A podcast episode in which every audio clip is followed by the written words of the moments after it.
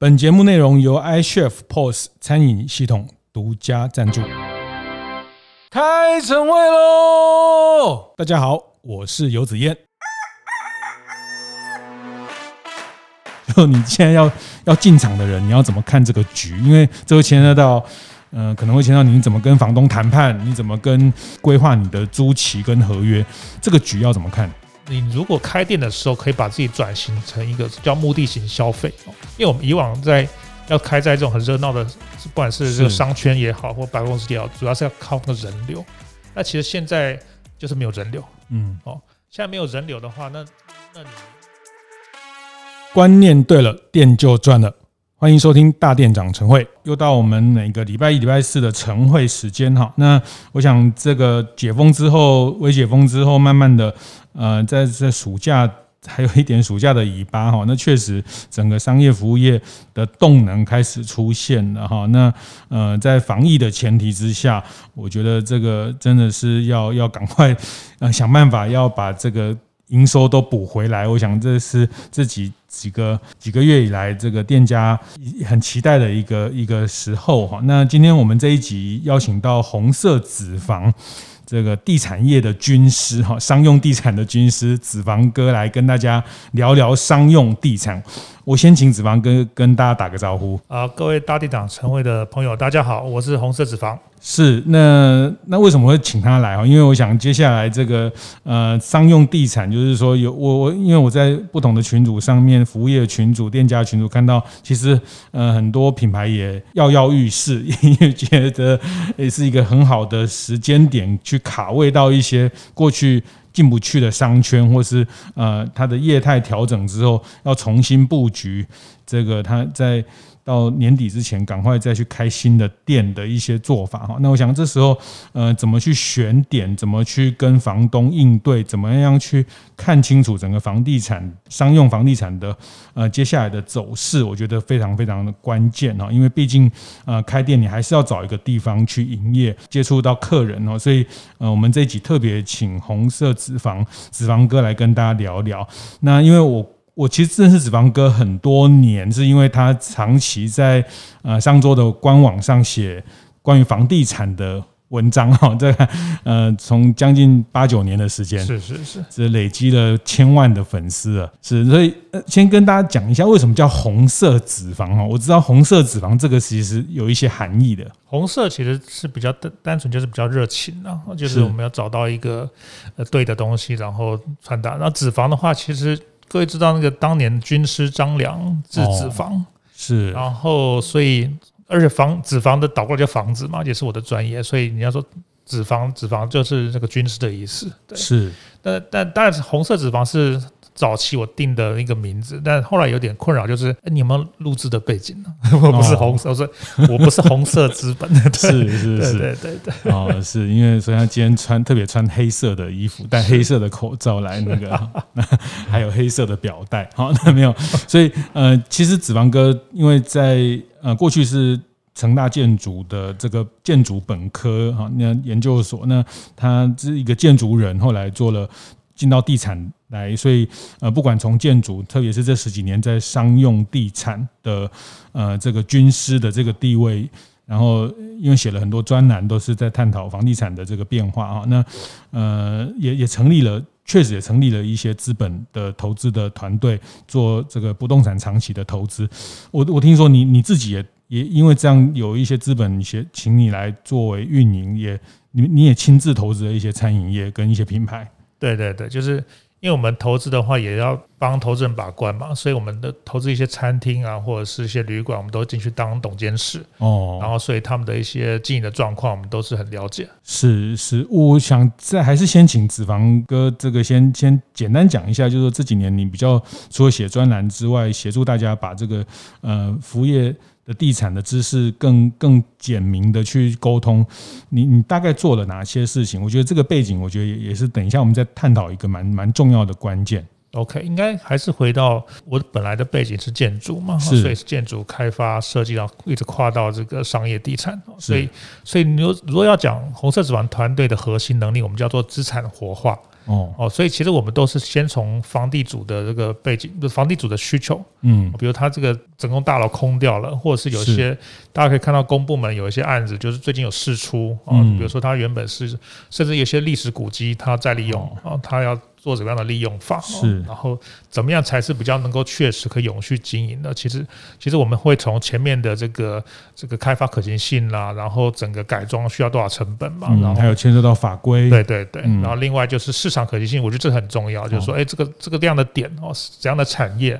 我可以进来，或怎样的商业模式是可以可以运行的哈，所以然后我们其实我主要在连接就是房地主、经营者跟投资人。投资人的话，其实还有另外一块，就是他们就是很想要投点有被动收入的东西。然后另外也在投资这之余的话，不是只看数字，他也要有点参与嘛，或者有些成就感啊，或者哎我我有哪个旅店还不错，然后那个我有我是股东，这个这种啊，大家要要的是这个东西啊，所以其实我们就是在这里面就是不断的串联整合。然后也做出一些还不错的作品哦，所以像什么台台铁、台银、台大什么很多这些公部门的一些文字馆啊，或者是他们闲置的这些标案啊什么，有没有协助规划？对对，像像我们有投资一个案子在叫漫步一九四八，在那个泰安路华阴街口嘛，它它是一个一九四八年那个士林纸业的老房子，后来那个案子也还得到那个老屋新生大奖。是，嗯，然后像台大的有一些什么暖时光咖啡啦，然后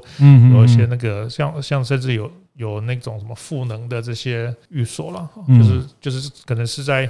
那个有森林的那种有院子的那种那种住宅，然后他把它改装成让人家去做复建，是。哦，复建医疗。嗯，对，所以其实这很多种，而且我们要不断的去看一些新的商业模式，嗯，哦，然后或国外有一些成功的案例，我们就把它带进来。所以我们其实自己也有一些研究的部门，专门在看国外有些什么样的商业模式，然后也是很蛮多像这种开店的或者开店十几二十年的这种餐饮业者，他们想要做点创新突破，他们也会跟我们取经。对，或跟我们交流哦，这触角非常广啊，其实蛮有趣的啊。我觉得这个这块东西可以可以跟你们多交流。包括这些，我们待会可能也会聊到这些共呃这个共同办公室、共享办公室、共享办公室。对啊，其实这几年大店长就是登记在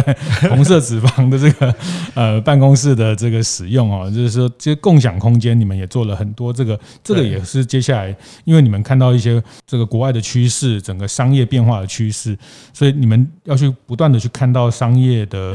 呃，变化的这个需求，那你们最终的使命就是让空间的效率提高嘛？对，其实我我觉得，如果要讲之前，应该是有一句世界大同里面有一个“人尽其才，地尽其力”嘛，是，对？是是。我我觉得这个也是可以算是我们的核心了哈，就是人尽其才，就是就好的经营者嘛。是，地尽其其力，就是要做最好的利用，活化的利用。对对对，好，好，这个考考验越讲越伟大，读书的那个。这个好，那个我们就赶快讲到主题，就是说，嗯，其实我刚好昨天也经过公馆商圈哈，那个台大对面那个转角，就是也现在也是整整个都是贴起来，就是要招租哈。然后 其实呃永康街也是，就是说，其实看起来还是蛮心酸的，有点萧条。然后其实像这些重要的商圈，其实都是我们过去呃假日啊，或者是说。那现在人气少了，那疫情，那就是整栋招租，然后要围围老改造哈，那个呃，就是看起来就是这个商商圈，那晚上也没什么灯哈，那那但是这这个时候，我我不知道，就这个时候的商用地产对开店的人来说，当然也是个机会哈，因为因为洗牌，那像呃我们前几集的星河医美的呃信医，他们也是接下来要做医疗。整个医美的诊诊这个诊所大楼，在管前路这个星光三月旁边的这个管前路一号的这个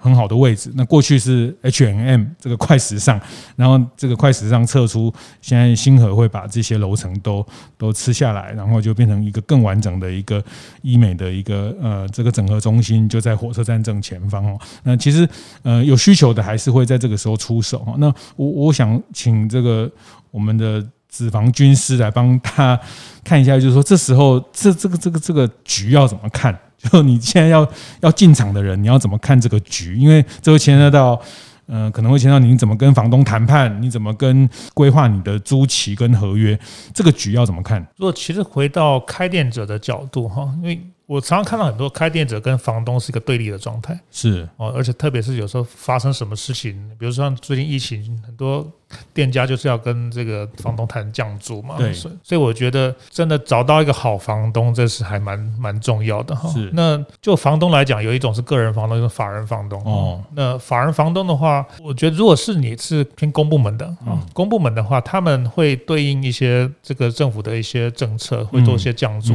但他们他们也不能降太多，因为他们后面是有有人在监督的。是，但是个人房东的话，我觉得就分两种，一种是他是有贷款，一种是他没有贷款。嗯，有贷款的话，他就会有可能对于这个你你缴的租金要能够 cover 他的房贷。嗯。所以你这个往下往下降的这个这个可能有程度可能有点有点限制，但如果说这个这个房东他是诶可能很早期家族传下来的，甚至其实他有点像是继承家业，所以其实他只要有有租金收益，或者是只要房子不要空着，有人气就好。所以如果大家可以幸运的话，可以去可以去问中介啦，或者是比如说你大家在五九一或透过中介找一些案子，你可以问一下这个店这个房东他的背景。哦。对，如果房东是，是是你要出手前要先 对对房东的这个对，对，因为我觉得签个租约都是可能就是好几年的事情，就像我们是交往结婚嘛，所以你要 要最好要对对这个对象啊，万一发生什么事的时候，他会是怎么样的对待我，可能要嗯去了解。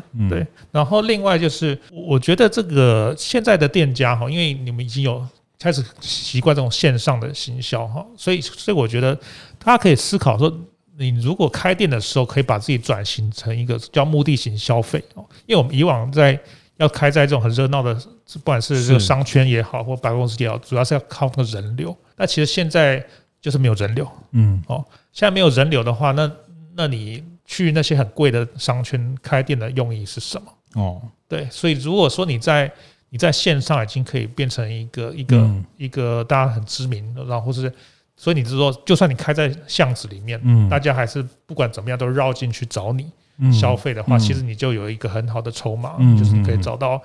比比较不是那么最 prime 的嗯。location，但是你有一个很好的一个很好的很漂亮的租金，很大的空间。因为过去我们靠街边引流嘛，哈，那你如果线上的流量是足够，你其实你你就不一定要。我觉得这个都是一个前提哈，就是说，呃，但是我觉得大家开店还是有个。惯性哦，觉得呃人多的或是捷运口啊，我觉得特别是线下门店的人，这个经营者他们。我觉得大家还是有个惯性，其实消费者也是会有一个惯性哈，就是当捷运啊，或者是这个公共的生活又恢复的时候，那街边的人流还是有它一定的效果。但是，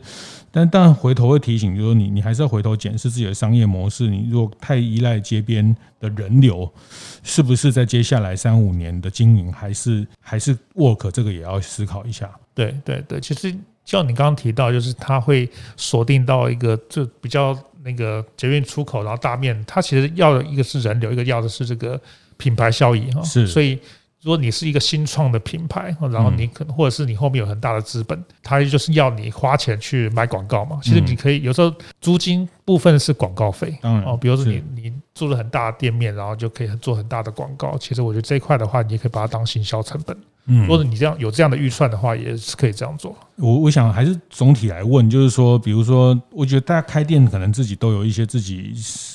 比如呃，他对哪一个区域或者社区比较熟悉，那他这时候想要呃在这边插旗的话，就这个时候。比如现在疫情刚三级，才刚降二级，或者确实就是，真的是去谈房租从六折谈起，五折谈起，还是你觉得这个就这个时候的行情？我听到的一个说法是，这行情其实。变动很大，可能你隔壁租的跟你真的自自己租的可能会差到两到三成，或者是因为刚讲到房东有没有贷款，或者是房东急不急这个。但是就是说，我们如果看好的一个物件，在这个疫情刚解封的这个时刻要去出手，要怎么去想？其实房东的，你如果从房东的角度，他会看这个租客的稳定性哦。啊，比如说他是，当然房东最喜欢的是连锁品牌啦，连锁品牌后面就可能也会。对他的房子有价值，但你如果是一个新创的一个品牌的话，我我觉得这这一块的话，就如何跟房东比如呃动之以情啊，或者是你要你要提到你一个，因为其实房东其实在意的是他不希望说有一个房客，一个是不缴租金，第二就是破坏他的房子嘛。嗯，那其实如果把有办法把这这两个他担心的东西都免除掉的话，我觉得这个都是你就把，比如说甚至你有找个设计师，就把那个图那个三 D 那个透视图都画给他看。哦哎，你的房子会变成这样，对，所以因为我也投注不少钱去加持你的房子，嗯，所以你前面的租金要么免租装潢期嘛，要么或租金可以前半年或一年啊就减免哦，是我觉得这都是谈判的筹码。是这个，我觉得嗯，会特别请这个子房兄来谈这块，因为他刚一开始有谈到他这几年不管呃服务的对象品牌方。他呃，房东这边或是公部门哦，所以他对于 房东在想什么这件事情，他其实是很很清楚，房东怎么看，然后这个品牌的需求什么，那我觉得他比较站在三方的呃这个中立的角度看这个事情。所以你刚刚的提醒是说，呃，房东他其实想的是稳定，他想的是，但是呃这个时候的，就是疫情之后，他房东的姿态相对会会放软一些吗？对，绝对会的，对，一定会。嗯而因为现在坦白说，现在算是承租方市场了，因为在店面空那么多嘛，嗯，出租方买方市场，租租屋方的市场，对对对，所以所以其实这块的话是只要空着的话，他们当当然会会比较烦恼。是是，所以所以你会提醒说，过去的整个商圈，就像前两年大概百货都还是一个呃很多这个重要的店的连锁店。会进去的，然后因为百货的人流就是有一个保证，虽然它抽成也不低，但是但是因为疫情之后，百货在这个时候的魅力就相对没有。但包括说街边或是黄金商圈，你觉得整个疫情之后要去综合评估的，包括消费的模式、线上线下的流量，这个都是接下来要去承租方要去想的一些重要的因素。对，我觉得甚至你可以考虑，如果你单纯卖产品，你也你也可以单刚才去。云端厨房，嗯，我就是只要只要做外送，嗯，我因为我们有有一阵子在研究云端厨房的商业模式，是。对对，我觉得这一块就是因为云端厨房？巷子里就好，开巷子里啊，你又少了外场啊，你就专门做外送，只要你的东西是够好，嗯，也可以会有法规的问题嘛？其实这一块的话，我们呃，灰色地带，灰色地带，灰色地带，因为台湾现在还到底厨房的定位，它是工业区还是是嗯。餐饮业？哦，这这块的话，目前都还是政府还没有还没有明确的。那房东呢？房东欢迎这样的产业吗？我觉得能够做的啦，就我就我看，就是比较没有疑虑的，应该就是独栋的哦。做独栋向内，然后一个什么整栋小工厂，嗯，改成云端厨房，OK。但你如果是在那种什么住宅大楼的地下室，这个可能楼上会抗议，还有管委会的管委会也会抗议压力，对，因为你开这么多明火。对啊，这其实大家会有担心的。嗯，所以有时候新的商业模式也是要看后面有没有法规啊，或者是大家能不能接受。嗯，所以这个刚刚是讲到餐饮，其实零售也在改变。现在很多团购，我常看到有时候经过一些巷子啊，或是一些呃一些社区的一些店面，然后也不知道什么，就看到很多人在那边排队等着领货。就是 那后来多多经过几次，我太太就说啊，他们这个就是团购来取货的一个取货点哦，所以零售也会也会因为也是会有这样的一些变化嘛。节目进行到这里，我们稍微休息，趁这个机会分享一下我们节目合作伙伴 iCHEF 的相关讯息。从七月底开始，iCHEF 举办了一系列餐厅防疫再进化的线上对谈分享，邀请到非常多的餐饮业者以及相关从业人员不藏私的分享，在疫情下哪些对于餐饮产业的洞察与应对方法。过去几场活动。非常多店家老板参与，气氛非常热络。那接下来在这个礼拜五跟下周还有两场活动，也欢迎大家一起来听听。包括这礼拜五八月二十七号邀请到的主讲人是 Foodie Amber，下一场一起参与进来的还有卷尾家，超级有名的一个冰淇淋品牌来参与对谈。有兴趣的大店长伙伴千万别错过哦！更多详细活动资讯，请参考 iCHEF 的粉丝专业。点哦，所以零售也会也会因为也是会有这样的一些变化嘛。对啊，因为其实像像大家习惯在线上团购，然后去去买哦，所以其实像我们最近有投资一个餐饮业，他们也转型叫做要做快取站。嗯，快取站就是我可能有有一个很就是在很交通方便利的这个车道旁边，你开进去，然后有点像像那个得来速这样，就进去，然后跟店家拿线上先点餐这样，对对对，嗯，拿来就走。嗯，但是你如果要进驻的话，第一个你你的餐要可能四十秒内就可以做好，嗯，比如说线上点的话，或是就可以马上出餐的。那另外的话，也可以租给这些团购组。他们可能就是要领货的话，就直接过去拿。那我们现在去拿团购，有时候他临停啊，然后就会有一些这种警察开单，或者是这种正义魔人会帮你拍照，是对，是是，这蛮危险的。对嗯嗯嗯嗯，所以呃，这个也是在这个零售业的模式，所以这个变成说，在这个时候要进场，可能要去呃，反而就不是只是问租金多少的问题，可能你要回头看看商你的商业模式的定位。其实是您觉得，即便您是从地产的角角度出发，你还是觉得商业模式的定位要很清楚。对，还有这个，像我们以前在我比较大是做购物中心嘛，我会算什么三十分钟圈哦，一小时生活圈哦。那我觉得店家可能就是五分钟生活圈嘛，嗯，五分钟或者是步行啊，步行五分钟、十分钟，这里面的人到底是什么样的组成？嗯，不，你说在民生社区的话，民生社区的人的组成是怎样？嗯，也可能有外国人，所以在那边开异国料理。嗯，可能 OK。那你如果是到到那个五星街啊，五星街那边可以吃到那一零一的商圈的那些人，嗯，可能就那边的店面比较便宜，但是可以吃到那边比较高级的客人。我觉得这个都要去去做一些分析了。嗯嗯嗯，对。所以你会觉得这个可能就不是只有疫情，包括这两三年因为线上电商，那当然疫情就更强化了电商的营运的这个这个。为例嘛，哈，就是说大家依赖，所以你觉得这个这个房地产的这种过去呃商圈啊、街边啊、这个 A 级商圈啊、B 级商圈呢、啊，你觉得这个分类已经不太不太适用了吗？我觉得那个分类应该还会在，因为这个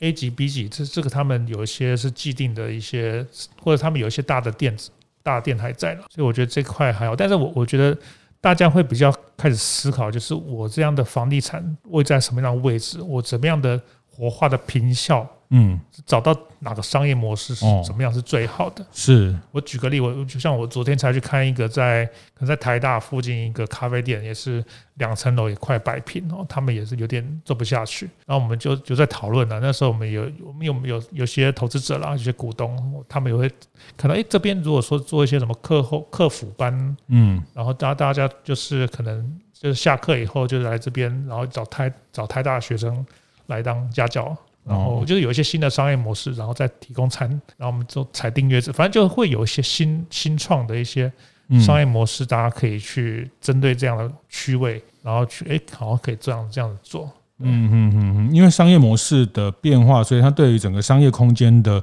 呃定义跟使用也会改变。就像刚刚您讲到那个快取的店，它可能因为过去我们开店你要做坐席数。座位数就是一个很重要，这个八十个位置、一百个位置，那但是现在可能他因为做快取，他因为要让内场的效率变高，他可能呃座位数二十个就够了，但是他要把这个更大的空间做内场的效率的使用，所以您指的是说，可能要从这个商业行为、商业的模式定义回头来找到适合的空间，这个比较关键。对对，甚至。有人有人这样形容了，有时候餐饮业你可以把它当成一个制造业，是，它是一个很讲究这个流程，就是这种自动化。像我去台中常去吃一家叫肉蛋吐司，不知道有没有吃过？那个那个早上人都很多吧，但是你点餐到拿到大概是五分钟，嗯，因为它里面就很多人，很多人在那出出出出，然后有人就专门负责煎肉，嗯，有人专门负责夹。对，然后一下子就是很快，嗯，有点像还是像个工厂，是是是是，所以这个就变成说商业形态，它后面带来的生活形态也在变化。其实这个部分呃，包括很多商用的地产哦，就是说像这一波呃，因为疫情，大概就是呃这个 working from home 在家工作，那但我也不知道这个到底是。要怎么看待哈？就是说，到底是这个是一个短期现象，还是说长期大家会？因为我那天也看到一个调查，好像这个像四十五岁以上的人比较抗拒在家工作哦，就是像我们这种年纪的人都觉得一定要看到人哦，因为这样骂人才会有感觉哦。因为你隔着一幕骂人这是没有感觉的哈。但是好像四十岁以下的人就觉得在家工作，那那所以呃，我听到的一些做房地产销售的朋友会讲，哎，这两三个月。确实，一些呃，比如说在在中，甚至在北部一些透天的独栋的这种需求的询问度变高，因为大家会预期，假设以后真的比较长时间在家工作，不是像过去回家睡觉，隔天又啊，那那我不知道这个这个是不是也会改变商用市场的一些需求的？就您在第一线看到。有有这样的一些变化，这个这个是到底要是短期还是说长期？大家这个房地产的商品的需求会有一些呃不同的改变。对，其实这个我觉得可以从像欧美，他们已经找我们一起发生一年，是他们有些转变嘛。嗯，所以其实像我们最近有有在谈那个话题，叫做 vocation，vocation 叫 work 加 vacation，哦，这两个字加加 workation，workation，workation，它就是其实日本也在推，就是因为它很多。这种那个度假村啊，或者是这种风景区都没人，嗯，他就反而说，哎，你可以到度假村去常住，然后那边租金就很便宜，或者是人家提供很好的优惠，嗯，可以泡汤，对，然后远距上班，上班，对，对，然后只要只要配套措施做好的话，其实 workation 这个反而也是蛮受那种年轻人。年轻时代喜爱，所以有些企业，他如果愿意提，比如说他就包下一栋旅馆，然后就是有一批人去那边工作，我觉得这也可能会是台湾之后可以做的一个一些事情。哦，对，因为前一波疫情好像也有一些饭店比较度假型的饭店，他们也类似提供这样的服务啊，就是呃，你可以呃让一些企业主或是一些主管，那呃。比较活用一些饭店的设施，然后就所以您刚讲一个关键字，我觉得很棒哦，就是过去房地产讲 location location location，但是我觉得我们今天讨论到这里，已经开始有一点也不是颠覆哦，就是说好像这个铁律已经已经不完全是是一百趴正确了，location 就是 work 的 location 啊，或者是你这个做生意的 location，每一种生意的团购它需要的生意的不一样，快取店它需要的 location 不一样，所以。因为你的商业的行为的这个，所以我觉得更是关键字很棒，叫 workation 哦，就 work 的 location，呃，它是叫 work 加 vacation 呢，哦，vacation 就是度假，OK，哦，从 work 加 vacation，所以它有点像工作度假，工作度假合在一起，是是。你刚刚新创那个叫叫 location 的，我觉得这个也不错。哦，不好意思，这个我听没有听清楚，还被我创出来，然后就是 VOCATION，VOCATION 哈。那总之就是说，所以我们过去讲房地产就是 location location location，其实现在已经不那么单一的去去看待了，因为这个有很多的呃。使用的场景的变化，使用的需求的变化，对，所以像工作形态，那过去这种大家都集中在信义区啊、A 级办公啊、什么一零一啊，它还是会持续吗？还是说它的，比如它的楼层里面的的工作的场景会有一些不同的变化？我觉得应该说，你如果你的企业需要一些民生，嗯，比如说你得要。进了一零一，然后觉得你才是个 A 咖。对 对，你觉得不用啊？你现在投很多网络广告就变 A 咖了，跟卖东西一样啊，对不对？对啊，所以你也许你在深坑的某个那个三合院，对，但你可能是人家还觉得你很潮这样子，对对对对，嗯嗯嗯，所以我觉得这块的话真的会转变。是是，但是也会有更多的，我们刚刚有了在开始之前聊到共享办公室，它也会变成更更被需求的一个一个一个商品。对，就是应该说，因为大家看到疫情的发展嘛，比如说万一有人确诊，就赶快分流啊，或什么。其实很多大企业哈，他们就会对应到这样的这样的一个趋势，他就他就它的空间需要是能够很弹性的运用，嗯，就弹性的增加或弹性的分流。所以，所以像我们最近像我们有些外商，像那个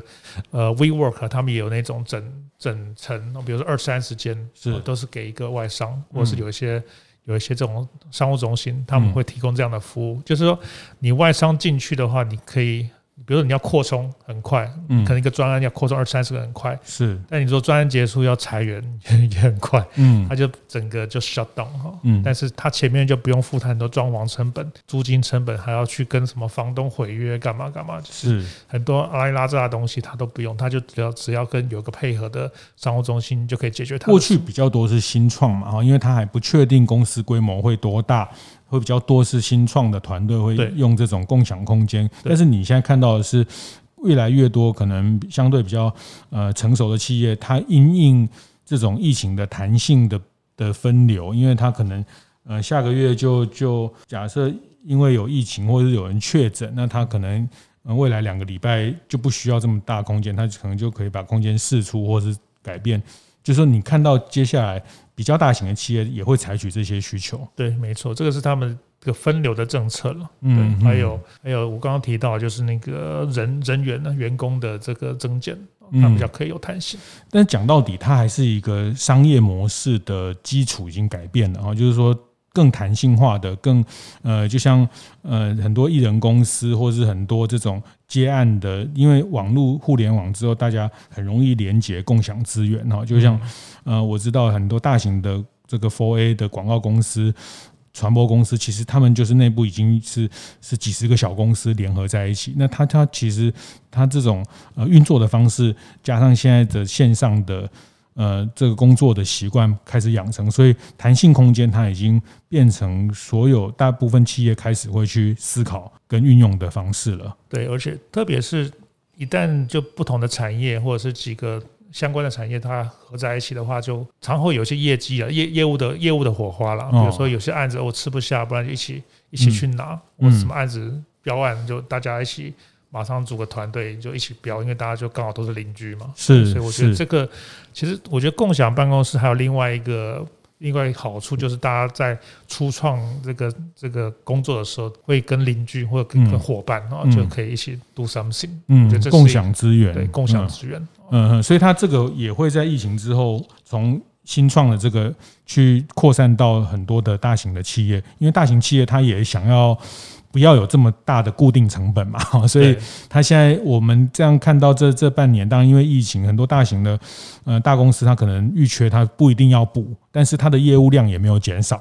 啊，那些事情可能就是透过共享的方式去去找到外部的合作的这些，那那所以这个也是变成它接下来在使用空间上也会有更多共享的这个需求会出来。对，而且我觉得这一块的话更需要专业化的服务，因为有些大大企业它其实要的是什么资讯安全，是，或者它有些档案文件还是需要有一个一个场域啦，就是是私人 private 的场域是可以 secure，就是关在那个地方。是，所以我觉得这个也真的需要一整个配套或专业的一个。共享办公室的这个服务，去、嗯、去支持它。嗯，所以这个你们在半年前、一年前，从这些呃，因为台湾的疫情的大爆发，相对于其他的呃欧美有略晚一些哈，大概慢个半年。所以在半年到一年前，其实整个像东京啊、这个上海啊、纽约这些大城市的公空办公空间都已经有这样的趋势的变化了。对，我们其实是看到一些国国外品牌的共享办公室，他们已经有优先这样的转变嘛，嗯、所以其实蛮蛮多都是啊，知道他们这样做，然后他说，哎，我们自己内部，我们自己或是我们自己投资的一些产业，我们可以要应应要做一些这样的作为。对，是是是，我我想这个今天谢谢子房军师哈，这个呃这个就是帮我们提醒，其实现在你要去看待一个商用地产的角度，其实要回到它的。呃，商业模式的本质，这个是对于大部分要进场的街边的这些呃店家要去思考的。那那另外，它其实延伸到商业商用的这个大办公室，其实我觉得商用的办公室的变化也值得大家关心，因为它很多商圈都是靠着商用的这些需求扩散成一个商圈哦，所以它的弹性化的呃这个需求也在开始出现哦。那那这这这集我还最后还是有一个想要问，就是说，其实我觉得很，我看到很多过去啦，就很多开店的呃经营者，他们因为早期买了。店面，所以呃，因为持有了很久很久，然后就呃，那可能开店有赚了一些钱，但是其实赚最多钱的是因为他早期持有了房地产啊。你像呃，我记得印象很深刻，就是以前有一次跟那个顺成面包那个 吴妈聊天哈，那这个子房哥都知道，这个顺成吴妈就是他是专业的投资客，专业的投资者哈。那其实台北。面包店大家都很知道，顺成面包，他们很多店面都是他们自己买下来。那有一次我就问说啊，那个哦妈，你就你就搞的呢？你也买买这，嗯，就是忠孝敦化啊，他们有一个顺成面包，那它有一度是台北房地地价最高的那个点。对。那以前我们刚来台北的时候，那边还有一个叫复旦桥嘛。嗯哼。啊，那那后来那个桥拆掉了嘛？哈，那就是忠孝东路到敦化北路这一段。那我说哦，我妈你就好，因为现在当中都没来家哈，我你细找你讲，你你这样赚了好几几百倍了哈，啊，他说啊，没啦，我哪早知都买两间哦。哦，我觉得这个有钱人跟我想的不一样哦，他就叹了一口气说：“哎，我早知都买两间哦。”就是说，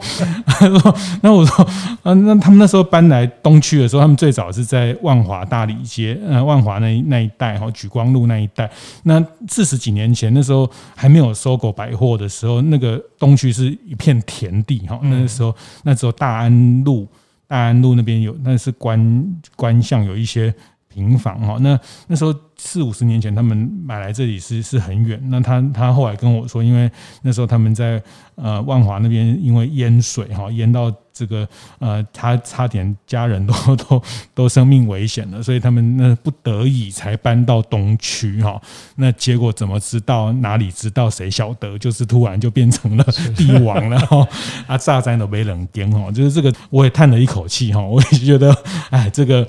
这个，那当然我我我要想问子房哥，就是说，其实我觉得对长期经营的。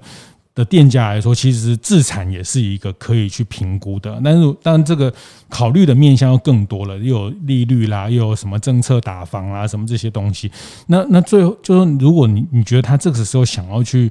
做街边店，他要去自产，然后就是做长期的开店的计划，那因为可能房地呃利率也低，他的信用信贷呃银行的 credit 也不错，你你觉得这时候去去买这些所谓店面的？要去购置，你你会有什么样的建议跟提醒？我觉得，做就开店者来讲，如果你的第一家店是可以自有资产，我觉得是个好处，是蛮好的了。嗯、就说。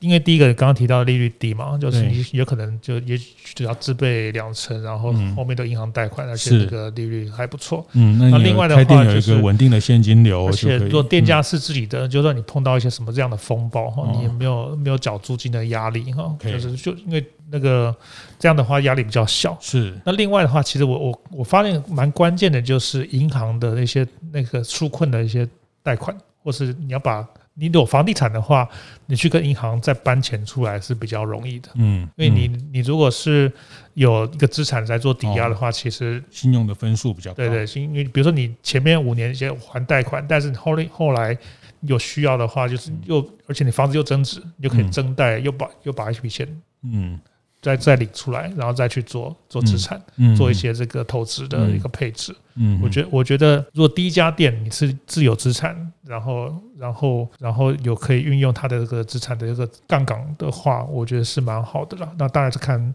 如果是你们的那个资金够的话，我我还蛮这样是一个相对有一些机会可以入场。对对，因为现在就我刚就刚刚提到很多店面都空的嘛，那那空的话，有一些。有些房地主他就会开始去思考去做什么围老杜更，嗯，而且有些房地主他就是啊把把卖掉好了，因为因为我我看到甚至是有一些是那种他是因为这个继承的关系哦，就是就是可能要分给这栋房子要分给老二还是老三还是谁哦，也不是干脆就把它卖掉了。卖掉大家分钱，这样子最最安心。我看到很多移民到海外，呃，迪化街的那些有些有些店面就是这样，就把它卖掉的。嗯，对，嗯，所以我觉得这个以这样的时机，就这么多的店面空的话，你如果要买买店面哦，也可以去思考，可以去思考，就长期啦。我觉得长期去试用。跟你刚刚讲那个关键字叫。增值哈，就是说，但是我觉得这个都是命啦哈，就是说，呃，但就是增值这件事情要要怎么看待？就是有的人会对对于店面长期看空，因为电商啦，因为这个因为电商之后。可能店面就都用不到了，然后以前金店面嘛，以前我们看到说卖房子的人都会跟你讲金店面、保留户，这个这个转角这个三角窗，但是大家会想说有办法三十年后就还像顺成这样，呃，吴妈这样可以赚个几十倍、几百倍，就是增值这件事情，它大概，但我觉得这个真的讲不定，但是我觉得你你还是长期，您看的呃长期在看待这个市场，你觉得？增值店面的增值保值这件事情要怎么看？嗯，我觉得，如果是你长期来看，比如你刚刚讲那个那个顺手吴妈的案例，其实他当初买的时候，那边叫做蛋白区，是啊，所以现在变蛋黄。所以你如果现在真的你可以看得懂，或者看到一些趋势，就是先找蛋白区的店面，或者是也是新兴从化区啦，或者它已经有一些